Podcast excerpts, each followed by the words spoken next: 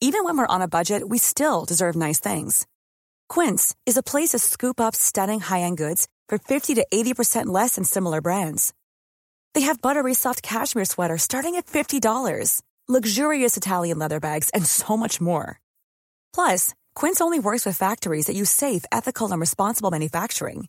Get the high-end goods you'll love without the high price tag with Quince. Go to quince.com slash style for free shipping and 365-day returns. Hiring for your small business? If you're not looking for professionals on LinkedIn, you're looking in the wrong place. That's like looking for your car keys in a fish tank.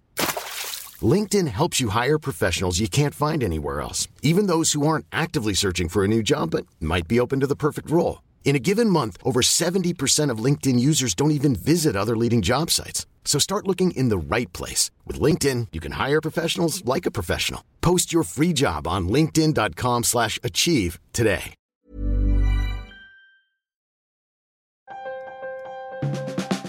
Welcome back to the Trampoline Hall podcast. I am your host, Misha Glouberman. Uh, as you probably know by now, Trampoline Hall is a lecture series. It's a lecture series that takes place in a bar, uh, usually in Toronto, but sometimes in other cities.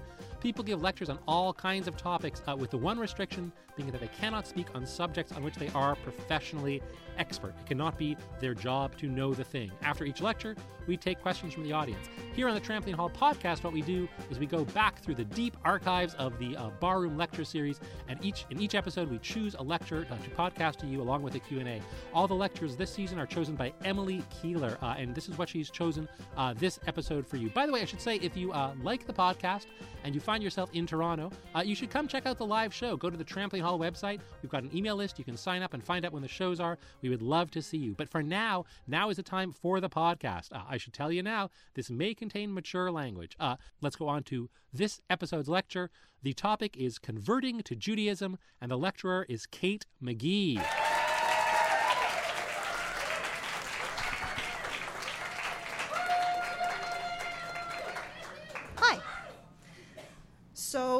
I came here today because I need your help. I've made a really big life decision recently, and I'm nervous about the questions that people might ask. Um, and so I thought, what better way to sort of acclimate myself than to come and tell a really personal thing in front of a bunch of strangers and then expose myself to your questions, which I will answer into this microphone. so, this is a story about uh, how I went from being a Jesuit trained multi faith hospital chaplain with a Master of Divinity, um, or Divinatrix, if you would prefer. Um, uh, and I'm to starting over again in the beginning. So I'm converting to Judaism, as you learned on your ticket, um, which means I'm currently in Judaism kindergarten.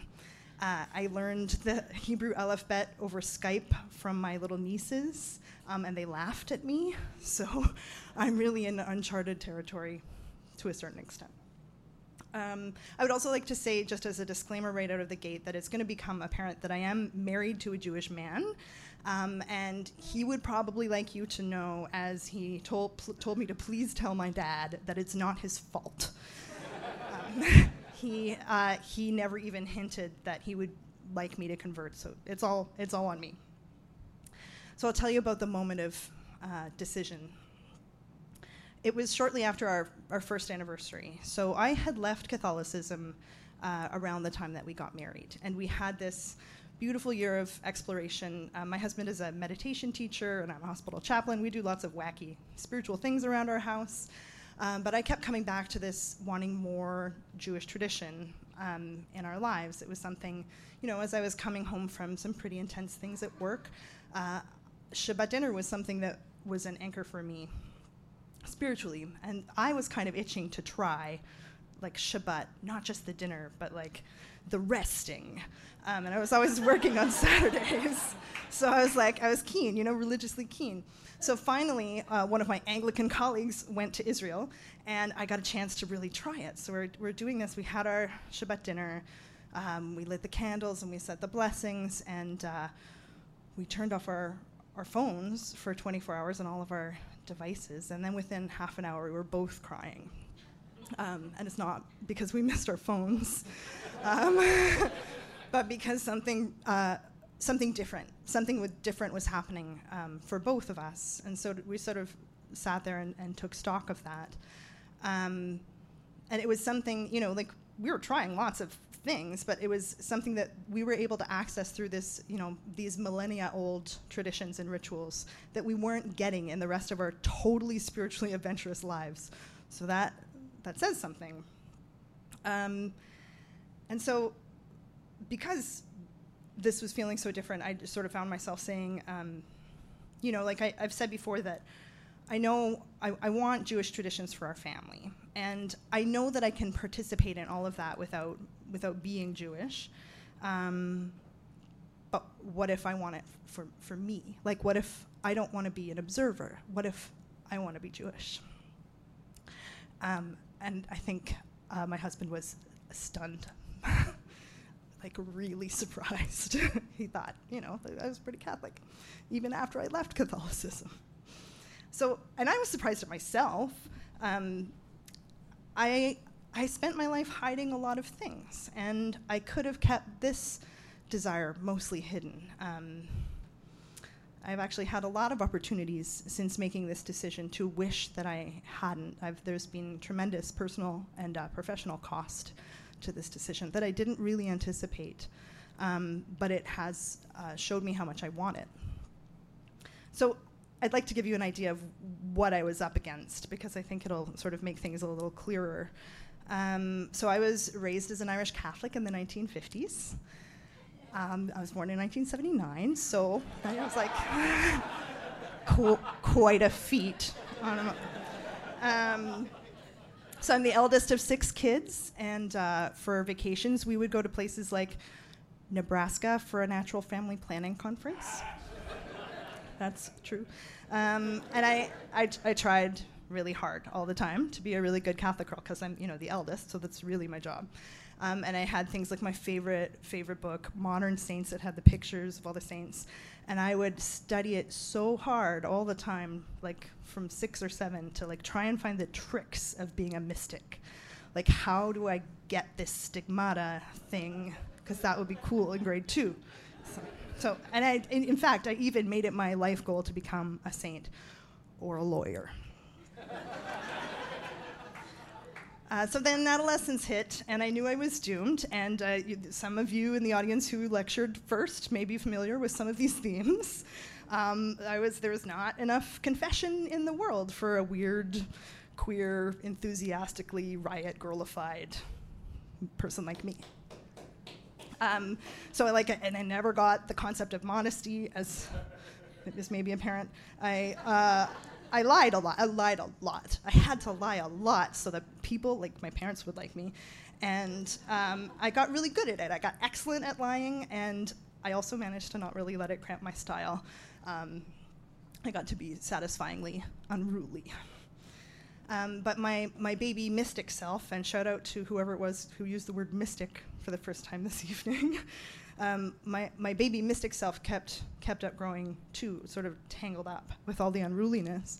Um, and I, I still really wanted to feel like I belonged in Catholicism because I never stopped being super into God and devotion. Um, I, I almost never felt worthy of taking communion which is a big deal for an enthusiastically Catholic girl. Um, but I spent a lot of time um, praying in front of the tabernacle, which is where the consecrated host is housed, um, in adoration, and that was kind of my core spiritual practice. So it's a prayer of longing, really, never consummation. Um, so, in time, after working out some of my unruliness um, in bands and in bra stores, I went to divinity school, seminary, if you will. Uh, so in there, there's a bunch of uh, really wonderful Jesuits, and I got the Master of Divinity, and my classmates were all ordained, uh, but I was not because I'm a lady. um, and there you go. Uh, I still, uh, to this day, I preach uh, in a weekly service for the Christians in the hospital. Catholics totally disinterested in seeing me because I'm still not a priest and still a lady. Um, so you can see my problem. I loved the mystical side of my religion, um, but the ordinary side let me down again and again, like a bad boyfriend. So you can imagine that there are a lot of people in my life who are very surprised that I was harboring a secret other religion boyfriend all along. so, where did the conversion decision even come from? Um, it's not just that I'm a really bitter feminist who finally gave up, although that's totally true. Um, once I said I wanted to convert out loud, I began to admit I had a lot of long buried desires. As my friend John Krasinski said, I was always Jew curious. There's a surprising amount of Judaica in my closet. As I looked back, I could see how persistent my longing for a Jewish life had been. As a kid, we would have these Christian Passover Seders, uh, which I've since learned Jews are pretty much not very cool with, um, with another family. Um, and those are some of my ritu- like my richest ritual memories of childhood. Um, I really loved all those special moments, like reflecting on bitterness and tears of enslavement by dipping parsley into salt water. Like that was magical to me. Um, and even in divinity school, for every Christian concept, uh, from grace to the Trinity, which I never really grasped either, um, I would dig deep into the Hebrew scriptural roots of each concept. I prayed to a God of chesed va'emet, loving kindness and faithfulness, because that was the God I knew best. I kept trying to Jewify my Catholic life, longing for more home based rituals. And I really came to admire the way that practices like Shabbat or the grief rituals seemed designed to make this life better. There was one family in particular who had me over for Shabbat dinner many, many times over the years, and I experienced a welcome there that I just wasn't getting at church. When I was single, I longed for a marriage that was uh, a tent open on all sides, like theirs. Um, it's no coincidence that although I wasn't yet planning to convert when I got married, I chose to be married under a chuppah, which symbolizes that, that kind of welcome. Um, if that all sounds like really grass is greener to you, um, I think my rabbi would agree with you. Um, we, when we met for our first interview, and I shared this thing about the like, I never felt welcome in Catholicism, I was always an outsider, and I was welcomed by this family. And he stopped me. Um, he said, I just want you to know that not all of Judaism is like that, and not everyone is like the friends that you describe. Um, I do know that. I am pretty keenly aware that had I been raised in an equally traditional and equally traditional Jewish family, I, I would be just as bummed by patriarchal religion and heading in the opposite direction, I think. Um, but I started as an outsider, so I got to pick an, an egalitarian congregation, and I feel right at home there. That kind of shift, I recognize, is not as easy from coming from within a tradition. I certainly could not do that from within Catholicism or even obviously within Christianity. So I feel like I've spent my fair share of time wandering in deserts, yelling, Are we there yet? It could well be that I've found my welcome precisely because I left the nest and had to go looking. Maybe this starting over thing, going back to kindergarten, learning the alphabet, is exactly what suits my sojourner soul. I do feel like I'm coming home. So, why did it take me so long to get here? Uh, as you can imagine, there are a couple of things holding me back. Uh, one was that I didn't want to break my parents' hearts. I now realize that uh, that was going to be hard to avoid given how much I lied to them all along. Um, the second was that I, Kate McGee, uh, did not think I would make a very convincing Jew. Um, I was really well aware that this was a culture, not just a religion or a faith. Um, so even though my husband never hinted that he wanted me to convert, I think being part of his family did make it easier for me to ask to sign up. So now that I've declared my intention, uh, everyone and my doctor has been very excited to enculturate me. There's this time when Avi's family left me alone in the kitchen with the m- meatballs, and I put the not kosher for Passover ketchup in the meatballs. But I totally redeemed myself with my amazing confession skills. because Catholicism is useful for something. Um, and, and people have always been, they, I, for the most part, pretty excited that I, that I want to learn. Um, so I've learned things like if you um, make really excellent kugels for Rosh Hashanah and people call you a, a real balabusta, it doesn't mean ballbuster. That's good, it's very fascinating. So I now realize that I had many come to Moses moments Um, the first time, it's true, the first time I went to a service in a synagogue, I should have known. Uh, during the Amida, there's a long silent prayer. I didn't know what was going on. I felt pretty awkward. Um, Avi was my boyfriend at the time and sitting in the men's section, so I was really not, I was a fish out of water. Um, I closed my eyes during this prayer and I just started to feel this uh, soft, honey colored light pouring over me. And then I was in this perfect water of the perfect temperature, like I was a baby um, being held in the hands of God. Um, and I realized that even though I was feeling um, so awkward and out of place, I was given this gift of being at home where I stood. So I should have known. uh, I should have known then uh, because I was able to, to, realize this powerful pull of the God who I'd known all along, this God of chesed va'emet, loving kindness and faithfulness. I recognized that God. Um, probably like 2% of you believe in God. So uh, here's the thing about conversion. Um, and I don't think it's just for religious or spiritual people. Um, conversion, the word conversion in its Latin roots refers to turning.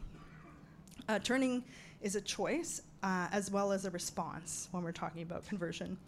Um, conversion is happening whenever we choose to move towards the thing that we feel drawn to toward what's uh, meaningful or invigorating or significant. We turn away from our poor choices, from our lesser selves. We turn toward the selves that we really want to become. And lately, I also think of the Jewish concept of teshuvah. It also means turning, but it's associated with return, returning to wholeness, reconciliation, uh, but also arriving at a whole new place. That's what I feel happened to me. I chose as a little girl to keep turning towards God, and I was brought to a whole new place. Whether it's God you're turning towards or some other greater good that's calling your name, I'd say it's worth the risk. I chose conversion because it was a way that I could be most myself and more at home in this life. So, um, no matter what challenges come with it, that's a pretty irresistible thing. Thank you.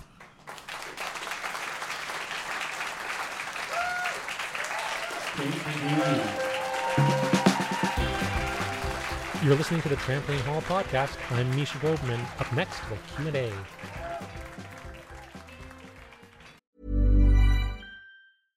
Hiring for your small business? If you're not looking for professionals on LinkedIn, you're looking in the wrong place. That's like looking for your car keys in a fish tank.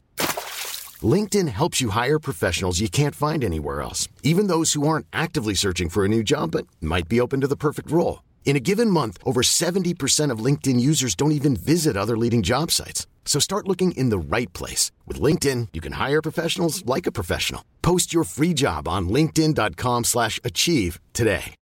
Millions of people have lost weight with personalized plans from Noom. Like Evan, who can't stand salads and still lost 50 pounds. Salads generally for most people are the easy button, right? For me, that wasn't an option. I never really was a salad guy. That's just not who I am. But Noom worked for me. Get your personalized plan today at Noom.com. Real Noom user compensated to provide their story. In four weeks, the typical Noom user can expect to lose one to two pounds per week. Individual results may vary. There any questions? Yes, over there, yeah. Why not? Why uh, not Kabbalah? Why not Kabbalah? not Kabbalah? like mysticism and divinity and, and Jews. There's a, a Chesed and Emet are in Kabbalah too. Yeah, they're two of the Sefirot, are they not? Back me up, somebody. Yeah, they are. Yes. Um, yeah, there's there's some Kabbalah going on in our house for sure. yeah. So, okay, yes. Yes is the answer. Yeah, over there, yeah, in the corner, yeah.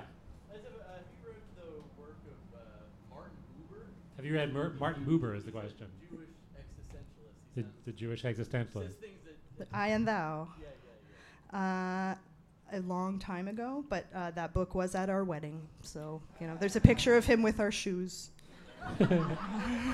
Why do you why do you why do you ask specifically about It's, it sounds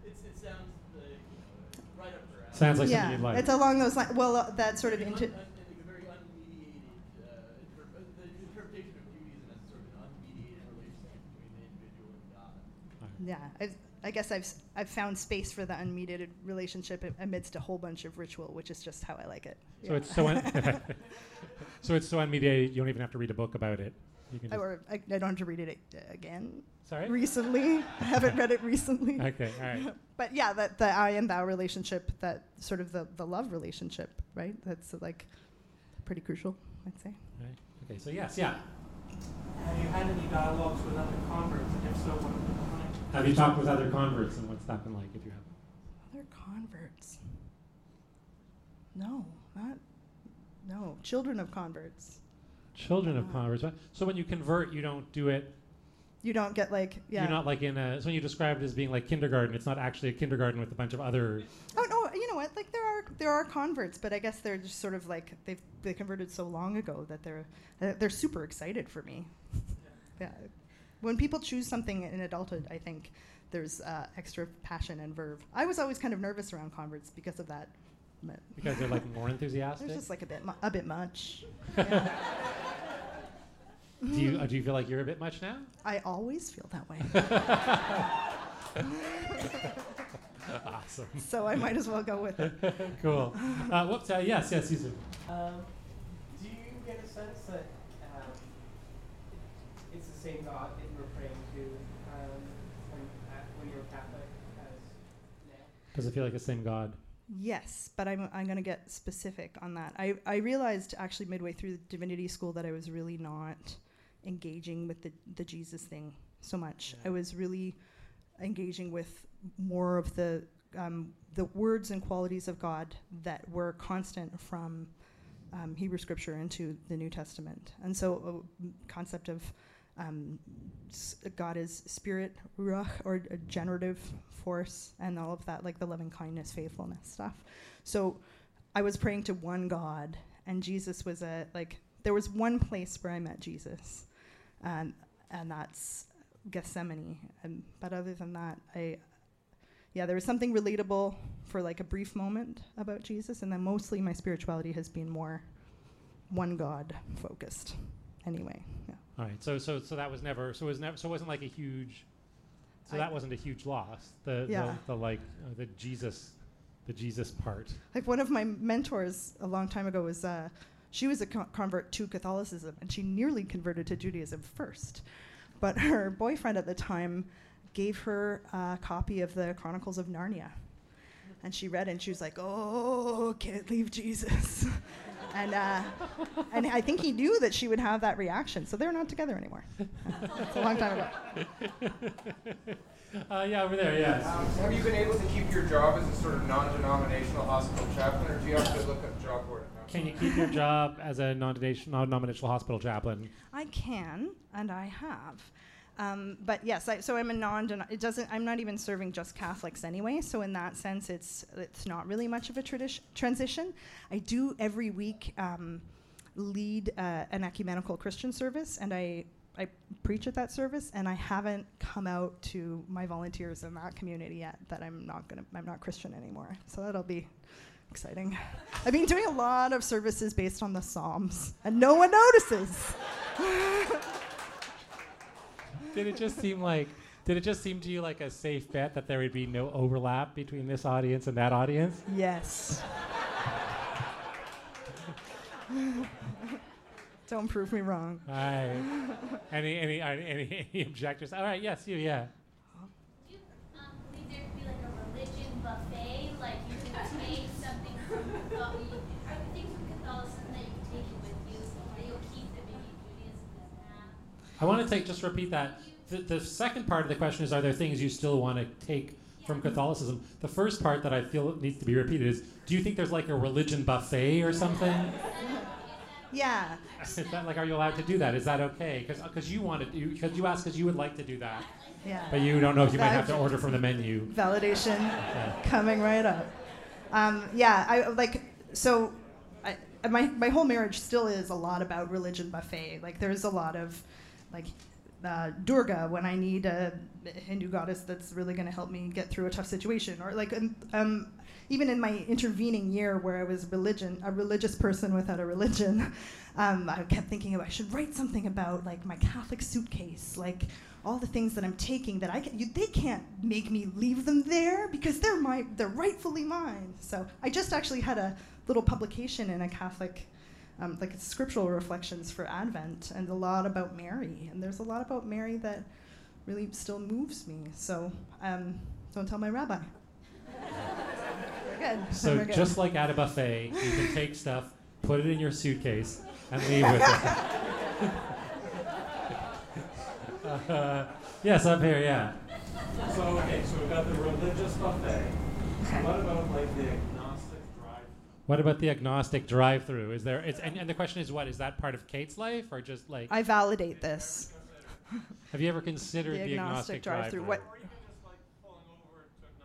Or just, or just, just becoming, So, just, I- go, just staying there. I will say that faith for me is a pendulation between sort of doubt and hope. It's never certainty. So, uh, agnosticism is always on the menu, for sure.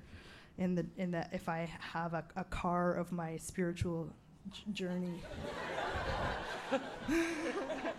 so yeah, like I, that that's a, if if I'm not engaging with agnosticism and questioning and the, and I've had lots of experience of like feeling a, a, a an absence of God, right? That's part of a mystical thing too, right? So, yeah, yes, Okay, so validate, there you go. validate. So you too, you too. All right. Uh, yes, over here, yes. Yeah. Oh, uh, what are you looking forward to most about seeing Judas? and what's not kosher about ketchup? What are you looking forward Oh, to? It's a two-part question. I will take That the easy one definitely which- two very different what the- parts. what- what- yeah. So first of all, what's wrong with ketchup? What's the unkosher ketchup? So it was not kosher for Passover. It's very Ah, okay, specific. It had and so at Passover you can't have leaven, which Yeah. has is expanded to include like a categories of like seven different types of grains. But if you're a Jew from Eastern Europe, an Ashkenazi Jew, there are extra categories because they might. One explanation is they might have been in containers with the forbidden grains, so it had corn syrup in it, and it hadn't been papered over yet. And I just followed the recipe with no guidance from any of the Jews in the house who could have really done me a favor there. And there you go. Kitniot ketchup was, so there could have been some corn. There could have been some corn syrup, which might have touched some grain, and then. yeah, I owned, I owned up to it. But All right, so cool. And then, And and, then then, the- and then the other, que- and then the other question, and we'll just allow both, which is, which is, which is, what are you most looking forward to about being Jewish? Awesome question. Um, I think, well, it can't be something that I'm already experiencing. I guess like I'm really already experiencing a sort of a transformation of time with having the um, periodic the rest from Shabbat. It makes it's making a big a big difference. Um, so I think maybe the thing that I'm really looking forward to, I read about in a ritual course in my undergrad, and it's a mikvah. When I uh, after I sit in front of the rabbinical court at the end of my 10 month course and I answer a bunch of questions, I get to go in a, a mikveh as that's part of the conversion ritual. And I always thought that was it represents the waters of the Garden of Eden. I thought that was a beautiful thing. So that's a very specific answer. Does that answer your question? You look very satisfied with that answer. Yeah, Yes. yeah. That's- yes, yes, yes. You, Do you aspire to go as deep into Judaism as you did with Catholicism? do you aspire to go as deep into Judaism as you did with Catholicism? like why not? What right? made you think the answer might be no? Like you've been uh, you've been looking at her for a while. You think she was like, yeah, I'm going to be kind of half-assed about this? Was that, the, was that the impression of Kate that you had? Yeah. It was like just relax. You were like, just I'm just here for the Sabbath. I, I p- yeah, just so the I other, could the relax. other six days can go to hell.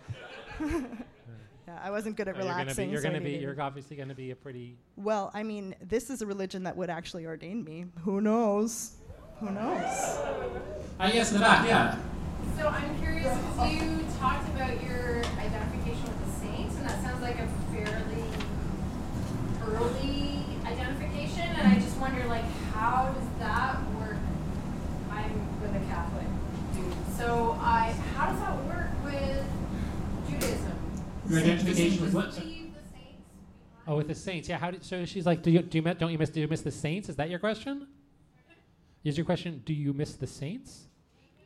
All right. Do you miss the saints? So saints, Or are they still there for they're, you? They're cooped up in that suitcase. Yeah, for sure. The saints. Uh, the the thing that I've sort of drawn out of the saint thing is that every time you read a story of a life of a saint, they're reading the lives of the saints. And I think it's about modeling or about twinning, right? Like, what does a better life look like for me? And I don't think that's just the domain of Catholicism. I think that there are spiritual models um, for how to human or how to mystic um, in all traditions. I'm, I guess, pretty much a universalist in that way. So definitely, my my saints are portable, and I, I have a book. You know, we have a bookshelf of all sorts of different mystical writers, not not limited to one tradition. So. But do, do you think the saints in your suitcase are baggage, like in terms of being like Jewishly connected? Well, this is a question. Do Sorry, I- I, just messaged you. Who think the saints Are they- are the saints just baggage Are they now? heavy baggage? I just just some Jews' baggage. That's not what she said at all. I'm sorry. No. Um, What I- do you mean? You mean like are they? Is there? Is there? Are you worried that there's like a decrease in their importance or something? No, no, I just mean like I imagine that they, you know, they like take up space in your conception of yourself and your conception of Oh, so they're still as much a part of your sense of your own psyche. You mean? No, there's lots of room in there. I, I, I, I mean, I, I can't say that I'm bringing up St. Ignatius explicitly every time I'm talking to my rabbi or whatever, but I think he'd, be, he'd dig it. Like, there's, I would say they do come out of my suitcase. I, I also, I work in spiritual care, right? So when I'm working with someone and, and talking about like a, a really fail-safe method for examining your inner life or whatever. I talk about the Ignatian Examen because that's a way of doing humanity that is spectacularly psychologically effective. Um, so I don't keep them in the suitcase, and I can translate to people from other traditions. That's my job. Is there anything Yeah. you do miss? Do I do I miss Yeah, is there anything you miss about being about being Christian or Catholic? Christmas? No, I'm not super not into Christmas. Weirdly, um, yeah. Well, uh, Eucharistic adoration. That was my that was my go-to Well, I don't even I don't know what that is. Eucharistic yeah, I mentioned it in the talk. It's so okay. So you know the communion host, Yeah. right? And that like Catholics believe that that's like the real presence The of, of God. Yeah. right. And so then like when it's not busy, it's living in a little house that's golden and beautiful. Um, and so one kind of prayer that was developed, I think, a lot out of um, people feeling like they weren't worthy of approaching to receive the Eucharist, like there was something on their conscience and they hadn't been to confession, and so they would just not go, which was me for most of Yeah, my adult life.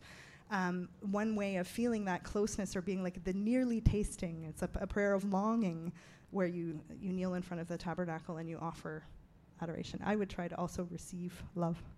It's a good practice. Yeah. So you missed that. I miss that. Yeah, but yeah, I do that kind of prayer without a golden box. So I, I'm still. It's you know it's it, there's something special and magical about being in a church where that's sort of people have the sense that that's the, the real thing, the real presence. Yeah. So I can that? still do, do miss that. part of it. Yeah, the genuflection. But Yeah. I feel also in my in my work in the hospital, like when I'm approaching the bedside of a, a dying person, that's Mhm. my genuflection. Right. So you find that in other places. Yeah. And and you end up not missing the the specificity of the. No, because I got this whole exciting new specificity that's so great. Right. Yeah. Okay. Cool. All right. Anything else? Uh, uh, o- over there. Yes. Yeah. Sure. As a Jew, you often get asked to have an opinion about Israel and the occupation. Oh. You have a- Now that you're Jewish, what do you think about the occupation? We we haven't had that class yet. uh, no, it's it's interesting to, to sort of be around conversations ab- about Israel because I haven't had to answer that question in the way that a person who grew up Jewish in North America would have, and so um, th- like there's a lot of knowledge that I just lack, um, and so I listen. I'm listening. All right. Does that? Sure. Does that? Yeah. All right. Cop out. Uh, yeah. It's, no, yeah. It's back there. Yeah. Um, I'm wondering if you can say a little bit more about your relationship to cultural Judaism. And you said you're kind of apprehensive that you may not pass culturally as Jewish. And like, do you feel culturally Jewish, or do you expect to, or like, how does that? So how do you feel about cultural Judaism? Your sense that like you're not a convincing Not Jew, I think was your. Yeah. yeah. Um, well, I think uh, yeah. I, mentioned in the lecture the um, my my in-laws, my that having a family to celebrate holidays with, and having a, a husband and a, a home where that I, am not having to sort of invent it on my own. I think it would have been hard for me to to try and do as a as a single person without a family to help me. I have wonderful friends who would have been people are super enthusiastic about passing on like all of these Yiddishisms and whatever. Um, uh, I don't know if I, I mean I'm will I ever not be named Kate McGee? You know, like that's a different experience when people meet a Kate McGee. So uh, there are things that probably uh, won't change or that will take a really long time. And right now, I'm just trying to savor all the deliciousness. I have to say, you're not. You're not an entirely unconvincing Jew either. like when you said that, I was like, I don't know. That sounds that's Jewy not, to that's me. That's not the least Jewish looking, not the least Jewish person I've ever seen. You know, I've, I've, I've, I've, I've, I've, I've known some Jews in my time, and I, I, I, I all right, all right. That's nice. Uh, I've, I've, I've been to actual Jewish kindergarten. You know, I was like, There oh, you go. okay, Yes, yeah. Oh, uh, do you have anything specific you would want to say to someone in my position who converted out of Judaism? What would you say to someone? There's a man out here who converted out of Judaism, presumably making to make making room for you. Um, would you have? would you have anything in specific you would want to say to that to that person? Um, I, I would want to say something to acknowledge the camaraderie of fellow travelers. I think, if, as I said, if I had been born Jewish, I might have been just as itchy to go somewhere else. Um, it's about, I think maybe it's about a type of seeker or a type of seeking. Um, so probably I'd give you a hug, but I do that anyway. All right, well, maybe we'll wrap it up there, ladies and gentlemen. Kate McGee.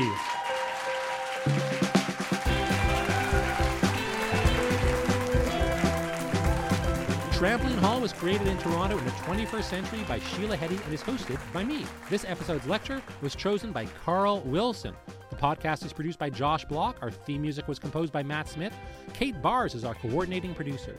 You can subscribe to the podcast on iTunes or your favorite podcast app. You can also find us on Twitter and Facebook. If you enjoyed the podcast, uh, why not leave a review on iTunes? It really helps us a lot. I'm Misha Glouberman. Thanks for listening.